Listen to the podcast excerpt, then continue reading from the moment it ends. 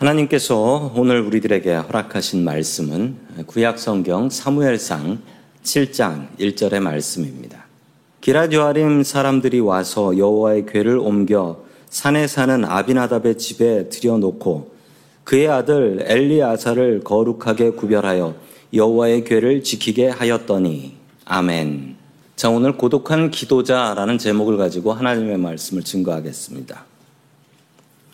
1882년 미국의 무디 목사님께서 영국 최고의 대학교인 케임브리지 대학교에 초대를 받아서 가서 말씀을 증거하셨습니다. 무디 목사님은 똑똑한 분이 아니었습니다. 구두 판매, 구두 외판원을 하시던 분이었는데 이분이 목사가 되신 거죠. 캠브리지 대학교 학생들은 그 무디의 무식한 미국식 영어 발음, 영국 사람들이 미국 영어를 들으면 게으른 느낌이 든대요. 발음하는 게. 아, 그리고 틀린 문법들을 비웃었습니다. 어떤 학생이 예배를 마치고 나서 어, 무디 목사님이 설교 때 틀렸던 말들을 다 적어 왔대요. 다 적어 와가지고 목사님한테 가지고 왔습니다. 목사님 이거 다 틀렸는데요. 그러자 무디 목사님께서는 그 학생에게 이렇게 얘기하셨습니다. 제 영어가 부족한 것 알고 있습니다. 저는 똑똑하지 않습니다.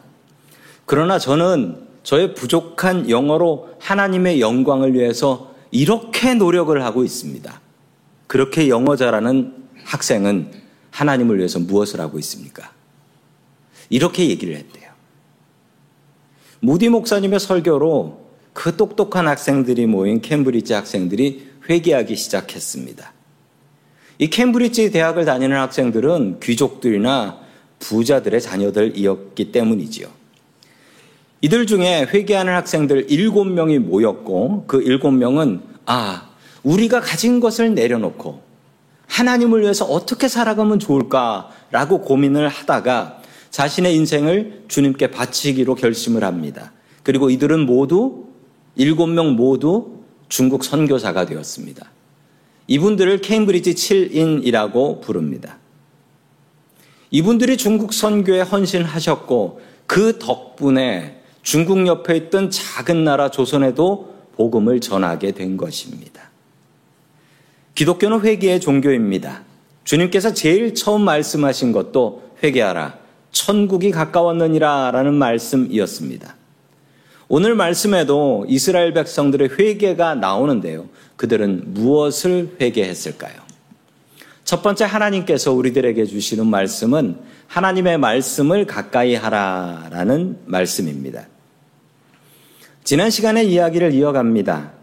블레셋은 이스라엘로부터 하나님의 언약계를 빼앗았습니다. 그리고 나서 자꾸 이상한 병들이 번지게 되자 이들은 하나님의 언약궤를 다시 이스라엘로 돌려보내게 되었지요.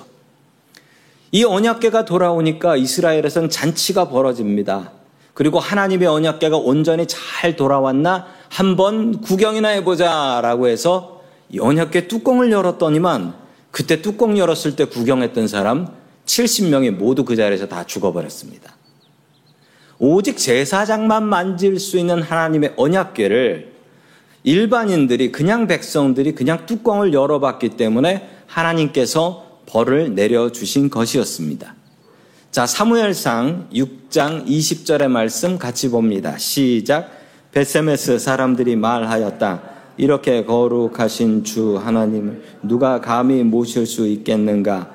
이 괴를 보내어 우리에게서 떠나게 할까? 아멘. 이 베세메스 사람들이 겁이 났습니다. 하나님의 말씀이 너무 부담스러웠어요. 작은 마을에서 70명이 죽었으니 얼마나들 놀랬겠습니까? 동네 분위기가 어땠겠어요? 사람들은 하나님의 말씀을 부, 담스러워 했습니다. 하나님의 말씀이 그들하고 있는 게 무척 부담스러웠습니다. 왜냐하면 이러다가 또 누구 죽으면 어떡하냐. 이런 생각을 가졌던 거예요. 자, 그러자 그들이 조치를 취합니다. 7장 1절의 말씀입니다. 시작. 기란요아림 사람들이 와서 여호와의 궤를 옮겨 산에 사는 아비나답의 집에 들려놓고 그의 아들 엘리아사를 거룩하게 구별하여 여호와의 궤를 지키게 하였더니 아멘. 베세메스 사람들은 이 하나님의 언약계가 너무나 부담스러웠습니다. 그러다가 또 누구네 집 누구 아들 죽었다라는 소리 들릴까봐 이 기란 요아림 사람들 어, 베세메스 사람들은 안 되겠다 싶어서 옆 동네로 또 이 하나님의 말씀을 보내기로 작정을 합니다. 그리고 기랏 요아림 사람들을 부르죠. 그리고 와서 이거 너희들이 가져가라 라고 합니다. 원래 하나님의 언약계가 있어야 될 곳은 원래 자리는 실로에 있는 성막입니다. 거기에다가 놓아야 하는데 그런데 이 언약계가 기랏 여아림에 머무르게 되는데 얼마나 20년이나 머무르고 있었다라는 거예요. 그리고 그 집에 아비나답이라는 집이 있는데 그 집에다 보냈는데요. 아비나답의 집에 보낸 이유가 있습니다. 이 집이 제일 산 꼭대기에 있어요. 산에 사는 아비나답의 집. 제일 구석으로 하나님의 말씀을 몰아 넣은 거예요. 이스라엘 백성들은 하나님의 말씀이 있는 언약계가 무척이나 부담스러웠습니다. 하나님의 말씀 괜히 가까이 했다가 사고 나서 누구 죽을까봐 걱정했던 것이죠. 그래서 20년 동안 하나님의 말씀을 엉뚱한 곳에다가 보관을 했던 것입니다. 성도 여러분, 하나님의 말씀은 부담스럽습니다. 지금 이 시간 하나님의 말씀을 듣는 것, 그리고 하나님의 말씀을 펴서 읽는 것은 기쁘고 즐거운 일입니다.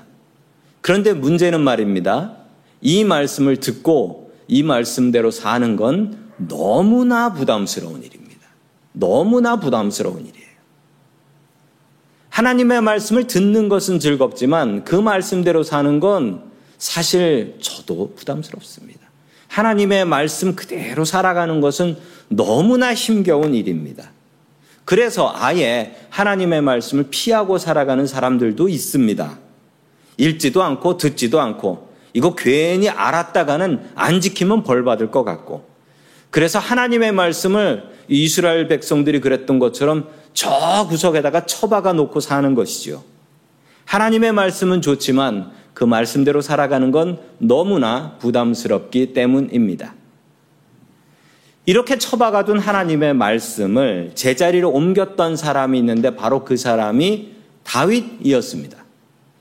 다윗도 하나님의 말씀은 두려웠습니다. 그러나 그 하나님의 말씀을 가까이 하는 사람에게는 복 주신다라는 것을 다윗은 알았고 믿음으로 도전을 했고 그 복을 받았던 사람입니다. 성도 여러분, 하나님의 말씀은 무척 부담스럽습니다. 그렇다고 어디 처박아 두지는 마십시오. 꺼내서 읽으십시오. 그리고 다윗처럼 말씀의 복을 받아 누릴 수 있는 저와 성도님들 될 수 있기를 주님의 이름으로 간절히 축원합니다. 아멘. 두 번째 하나님께서 우리들에게 주시는 말씀은 어, 도전하면 시험이 온다라는 말씀입니다. 도전하면 시험이 온다. 사무엘은 하나님의 말씀이 무시당하는 상황이 안타까웠습니다. 그리고 결심합니다. 야, 이대로는 안 되겠다. 백성들을 모아서 무언가 바꿔야 되겠다라고 생각을 하지요. 그리고 5절과 같이 명령을 합니다. 같이 읽습니다. 시작. 사무엘이 이르되 온 이스라엘은 미스바로 모이라. 내가 여호와께 기도하리라 하매 아멘. 사무엘의 종교 개혁이 시작이 되었습니다. 사무엘은 이스라엘 백성들을 미스바로 모이게 했습니다. 그리고 그들에게 같이 기도하자라고 했습니다. 사무엘의 명령을 받아서 이스라엘 백성들은 모여들었지요. 미스바에서 회개의 예배, 회개의 제사가 드려지게 된 것입니다. 자, 6절의 말씀 같이 봅니다. 시작. 그들이 미스, 물을 길러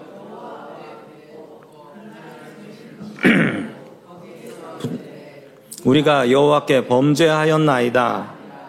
사무엘이 미스바에서 이스라엘 자손을 다스리니라. 아멘. 사무엘은 백성들에게 하루 종일 금식하라 라고 명령을 했습니다. 백성들은 자신들의 죄를 하나님 앞에 고하며 회개하는 기도를 했습니다. 성도 여러분, 우리가 예배에 왔을 때 제일 먼저 해야 되는 기도가 무엇인 줄 아십니까? 그 기도는 회개의 기도입니다. 우리가 사람을 만날 때도 마찬가지이죠. 어떤 사람이 나한테 잘못을 저질렀어요. 저한테 잘못을 저지른 사람이 있는데, 아니, 그 사람을 오늘 만날 일이 생겼습니다. 그러면 저는 마음속으로 이런 생각을 하지요. 어, 그 사람이 그때 나한테 잘못했으니까 그 사람이 나한테 미안하다고 하겠지. 내가 미안하다고 하면 괜찮아 라고 할 거야. 라고 마음을 먹고 나갑니다. 아니, 그런데 마음을 먹고 나갔는데 그 사람이 나를 만났는데 미안하다는 말을 하지도 않고 아무 일도 없었다는 것처럼 친한 척을 합니다. 그러면 성도 여러분 같으면 마음이 어떠시겠습니까? 아, 저는 마음이 다쳐버립니다. 아, 이 사람하고는 친하, 친하게 지낼 수 없는 사람인가 보다. 잘못했으면 잘못했다. 미안했으면 미안하다라고 얘기를 할 수 있어야지요. 성도 여러분, 이게 하나님의 마음입니다. 우리가 세상 속에 살면서 죄 짓고 삽니다. 하나님의 뜻대로 살지 못합니다. 성도 여러분, 그럴 때 우리가 주님 앞에 나와서 마땅히 해야 될 게 있는데 바로 그것은 하나님 앞에 기도하는 것입니다. 회개에 기도하는 것입니다. 우리가 지은 죄 때문에 하나님께서 주시는 벌을 받지 않으려면 우리는 마땅히 주님 앞에 회개에 기도하면서 살아가야 하는 것이지요. 백성들은 금식하며 회개하는 기도를 하나님께 드렸습니다. 이스라엘 백성들은 먹고 사느라고 바빴습니다. 가나안 땅에 들어와서 땅을 차지하는 것이 너무나 어려웠습니다. 왜냐고요? 가나안 땅에 들어와 보니 온갖 백성들이 다 살고 있고 내가 땅을 차지하려면 저 사람을 내쫓고 죽여야 하는데 또 가나안 땅에 들어와서 자기 집을 처음 짓게 되었습니다. 이 광야에서는 텐트 치고 살았는데 이스라엘 가나안 땅에 들어와서는 집을 짓게 됐지요. 첫 집을 마련하고 나니 왜 이렇게 할 일이 많습니까? 그래서 집을 꾸미다 보니 하나님 멀리하며 살았습니다. 먹고 사느라 바빠서 하나님의 말씀이 어디에 있는지 관심도 없이 살았던 것이지요. 이스라엘 백성들은 자신들의 죄를 회개하며 금식하며 하나님 앞에 고백했습니다. 자, 바로 그때 있었던 일입니다. 7절의 말씀입니다. 시작. 이스라엘 자손이 미스바에 모였다 함을 블레셋 사람들이 듣고 그들이 이스라엘을 치러 올라온지라 이스라엘 자손들이 듣고 블레셋 사람들을 두려워하여 아멘.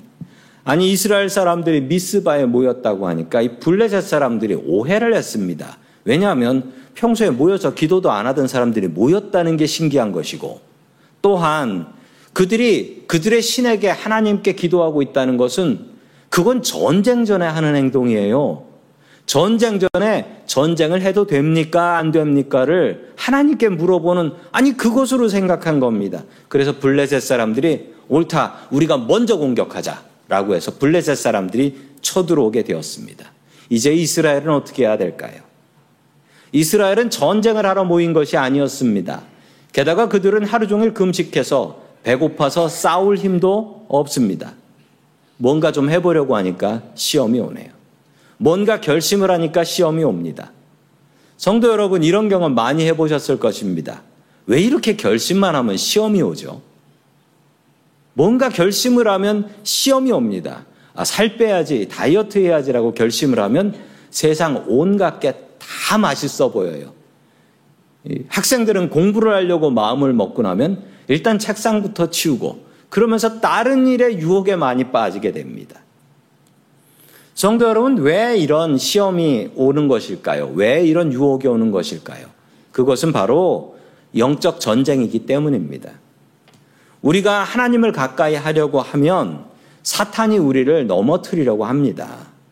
이스라엘 백성들이 정말 오랜만에 모여서 기도하고 회개하려고 하니까 사탄이 블레셋을 시켜서 공격하게 하는 거예요. 이유는 다시는 거기 모여서 기도하지 못하게 하려고. 봐라, 전에도 기도하니까 블레셋 쳐들어오더라. 이 생각을 심어주려고 그랬던 것입니다. 사탄은 우리를 시험합니다. 우리가 열심히 모여서 기도하려고 하면 시험거리를 던져주고, 열심히 말씀 보려고 하면 또 시험거리 던져주고, 열심히 예배 드리려고 하면 또 시험거리 하나 던져주게 됩니다. 시험을 피하는 방법이 있습니다. 시험을 이기는 방법이 있는데요. 크게 두 종류가 있습니다. 첫 번째 방법, 도망가면 됩니다. 다시는 결심하지 않으면 돼요. 그러면 시험에 들지 않습니다. 다시는 결심하지 않으면 사탄에게 지는 거지요. 그러면 사탄은 다시는 이런 일로 우리를 시험하지 않습니다. 어차피 시험할 가치도 없거든요. 그러면 사탄에게 진 것이지요. 그 다음부터는 사탄의 종이 됩니다. 그러다가 지옥 가는 겁니다. 두 번째 방법은 맞서서 싸우는 것입니다. 시험을 이기는 것입니다. 내가 원하는 대로 살지 않고 주님께서 원하는 대로 살아보는 겁니다. 주님께서 원하는 길을 가는 겁니다. 그러면 사탄을 이길 수 있습니다. 그러면 사탄은 더 이상 그 일로 시험하지 않습니다. 왜냐하면 그 일은 해봐야 사탄이 지기 때문이지요. 그러면 우리는 사탄을 이기게 됩니다. 그러면 주님, 우리들은 주님의 종이 되지요. 주님의 종은 주님께서 보호하십니다. 시험을 피하지 마십시오. 기도로 시험을 이겨나가는 믿음의 사람들 될 수 있기를 주님의 이름으로 간절히 축원합니다. 아멘. 자, 8절의 말씀을 계속해서 같이 봅니다. 시작. 이스라엘 자손이 사무엘에게 이르 당신은 우리를 우리 하나님 여호와께 쉬지 말고 부르짖어 우리를 블레셋 사람들의 손에서 구원하시게 하소서 하니 아멘. 이스라엘 백성들은 사무엘을 원망하지 않았습니다. 그리고 그 누구도 도망가지 않았습니다. 오히려 사무엘에게 와서 우리들을 위해서 기도해 주십시오라고 부탁을 하지요. 성도 여러분, 시험이 오면 해야 될 일, 기도해야 합니다. 그리고 시험이 오면 해야 될 일, 목사를 찾아오셔야 됩니다. 목사를 찾아오셔서 기도 부탁하셔야 됩니다. 저는 기도하라고 있는 사람이니까요. 이스라엘 백성도 그랬습니다. 성도 여러분, 믿음으로 도전하십시오. 한 번 사는 인생입니다. 이 인생 주님 앞에 가기 전에 제대로 도전 한번 해봐야 되지 않겠습니까? 온전히 주님의 뜻대로 살려고 결심 한번 해봐야 되지 않겠습니까? 더 바르게 예수 믿고 살기로 결심하십시오. 작정하십시오. 사탄이 주는 시험을 믿음으로 극복하십시오. 믿음으로 시험을 이기는 저와 성도님들이 될 수 있기를 주의 이름으로 간절히 축원합니다. 아멘. 세 번째 마지막으로 하나님께서 우리들에게 주시는 말씀은 고독한 기도자가 되라 라는 말씀입니다. 고독한 기도자가 되라. 사무엘의 기도를 하나님께서 들어주셨습니다. 그리고 하늘에서 큰 우레소리, 천둥소리가 나기 시작했고 블레셋 사람들은 그 소리에 놀라서 흩어지기 시작했습니다. 갑자기 멀쩡한 하늘에서 벼락 소리가 나기 시작하니 그들은 겁을 먹었던 것이죠. 이스라엘 백성들은 겁먹고 도망가기 시작한 블레셋 사람들을 추격하기 시작했고 이스라엘 백성들은 이 전쟁에서 크게 이기게 됩니다. 이스라엘 백성들은 승리에 도취해 있었습니다. 블레셋 사람들에게서 약탈한 것을 나누며 누가 더 많은 공을 세웠는가, 누가 더 많은 것을 가져가게 되는가라고 하며 다투며 자랑하고 있었습니다. 바로 그때 사무엘이 나와서 이렇게 이야기를 했지요. 12절의 말씀입니다. 시작. 사무엘이 돌을 취하여 미스바와 센 사이에 세워 이르되 여호와께서 여기까지 우리를 도우셨다 하고 그 이름을 에벤 에셀이라 하니라. 아멘. 그때 사무엘은 조용히 나와서 큰 돌 하나를 구해서 그 큰 돌을 사람들에게 세우라고 했습니다. 그리고 그 돌을 보며 이렇게 얘기했습니다. 에벤 에셀. 그 뜻은 바로 여호와께서 여기까지 우리를 도우셨다라는 뜻입니다. 이 전쟁은 누가 봐도 하나님께서 하신 것이죠. 하나님께서 물리치게 기회를 주셨던 것입니다. 그러나 스스로, 스스로 교만에 빠진 백성들을 향하여 사무엘은 에베네셀이라고 외쳤습니다. 너희들이 무엇인가 한 것이 아니고 오직 하나님께서 은혜로 여기까지 도와주셨다. 성도 여러분, 지금까지 우리가 지내온 것이 하나님의 은혜인 줄로 믿습니다. 한국에서 태어나거나 또 한국 문화에서 살던 우리들이 미국에 모여서 어떻게 이렇게 예배당에 모여 같이 예배할 수 있을까요? 이것이 우리의 힘과 우리의 계획으로 되는 것일까요? 저는 이런 계획 짜본 적 없습니다. 하나님께서 하셨습니다. 에베네셀의 하나님을 기억하십시오. 나의 힘으로 사는 인생이 아닙니다. 내가 수고했다고 내 능력으로 사는 인생 아닙니다. 오직 하나님의 은혜로 살아가는 인생인 줄로 믿습니다. 돌을 세운 이유가 무엇일까요? 그 이유는 사람들의 마음이 너무나 쉽게 변하기 때문입니다. 사람들의 기억이 너무나 쉽게 지워지기 때문입니다. 우리들의 기억은 너무나 쉽게 지워지고 특별히 우리들의 기억 중에 잘 지워지는 것이 있습니다. 하나님께서 주신 은혜는 더 쉽게 지워집니다. 차라리 돌이 낫지요. 돌은 변하지는 않습니다. 움직이지도 않습니다. 우리들의 기억이 저 돌만도 못하기 때문에 사무엘은 돌을 세워놓고 에베네셀, 이 돌을 볼 때마다 하나님의 은혜를 기억하라는 것이었습니다. 우리들의 마음은 너무나 간사합니다. 하나님께서 주신 은혜들은 왜 이렇게 쉽게 지워지는지. 그러나 응답되지 않은 기도 제목들, 불평거리들은 왜 항상 내 마음 속에 가득하게 되는지. 그래서 우리는 기억하며 살아야 됩니다. 돌을 세워놓고서라도 하나님께서 베풀어 주신 은혜를 기억하며 살아야 됩니다. 하나님의 은혜를 마음속에 새기고 살아가십시오. 그리고 이스라엘의 평화가 왔습니다. 그런데 이 평화는 조금 다른 평화였습니다. 하나님으로부터 오는 하늘로부터 내리는 평화였습니다. 주님께서 주시는 평화였습니다. 시험을 이기고 주님께서 주시는 평화입니다.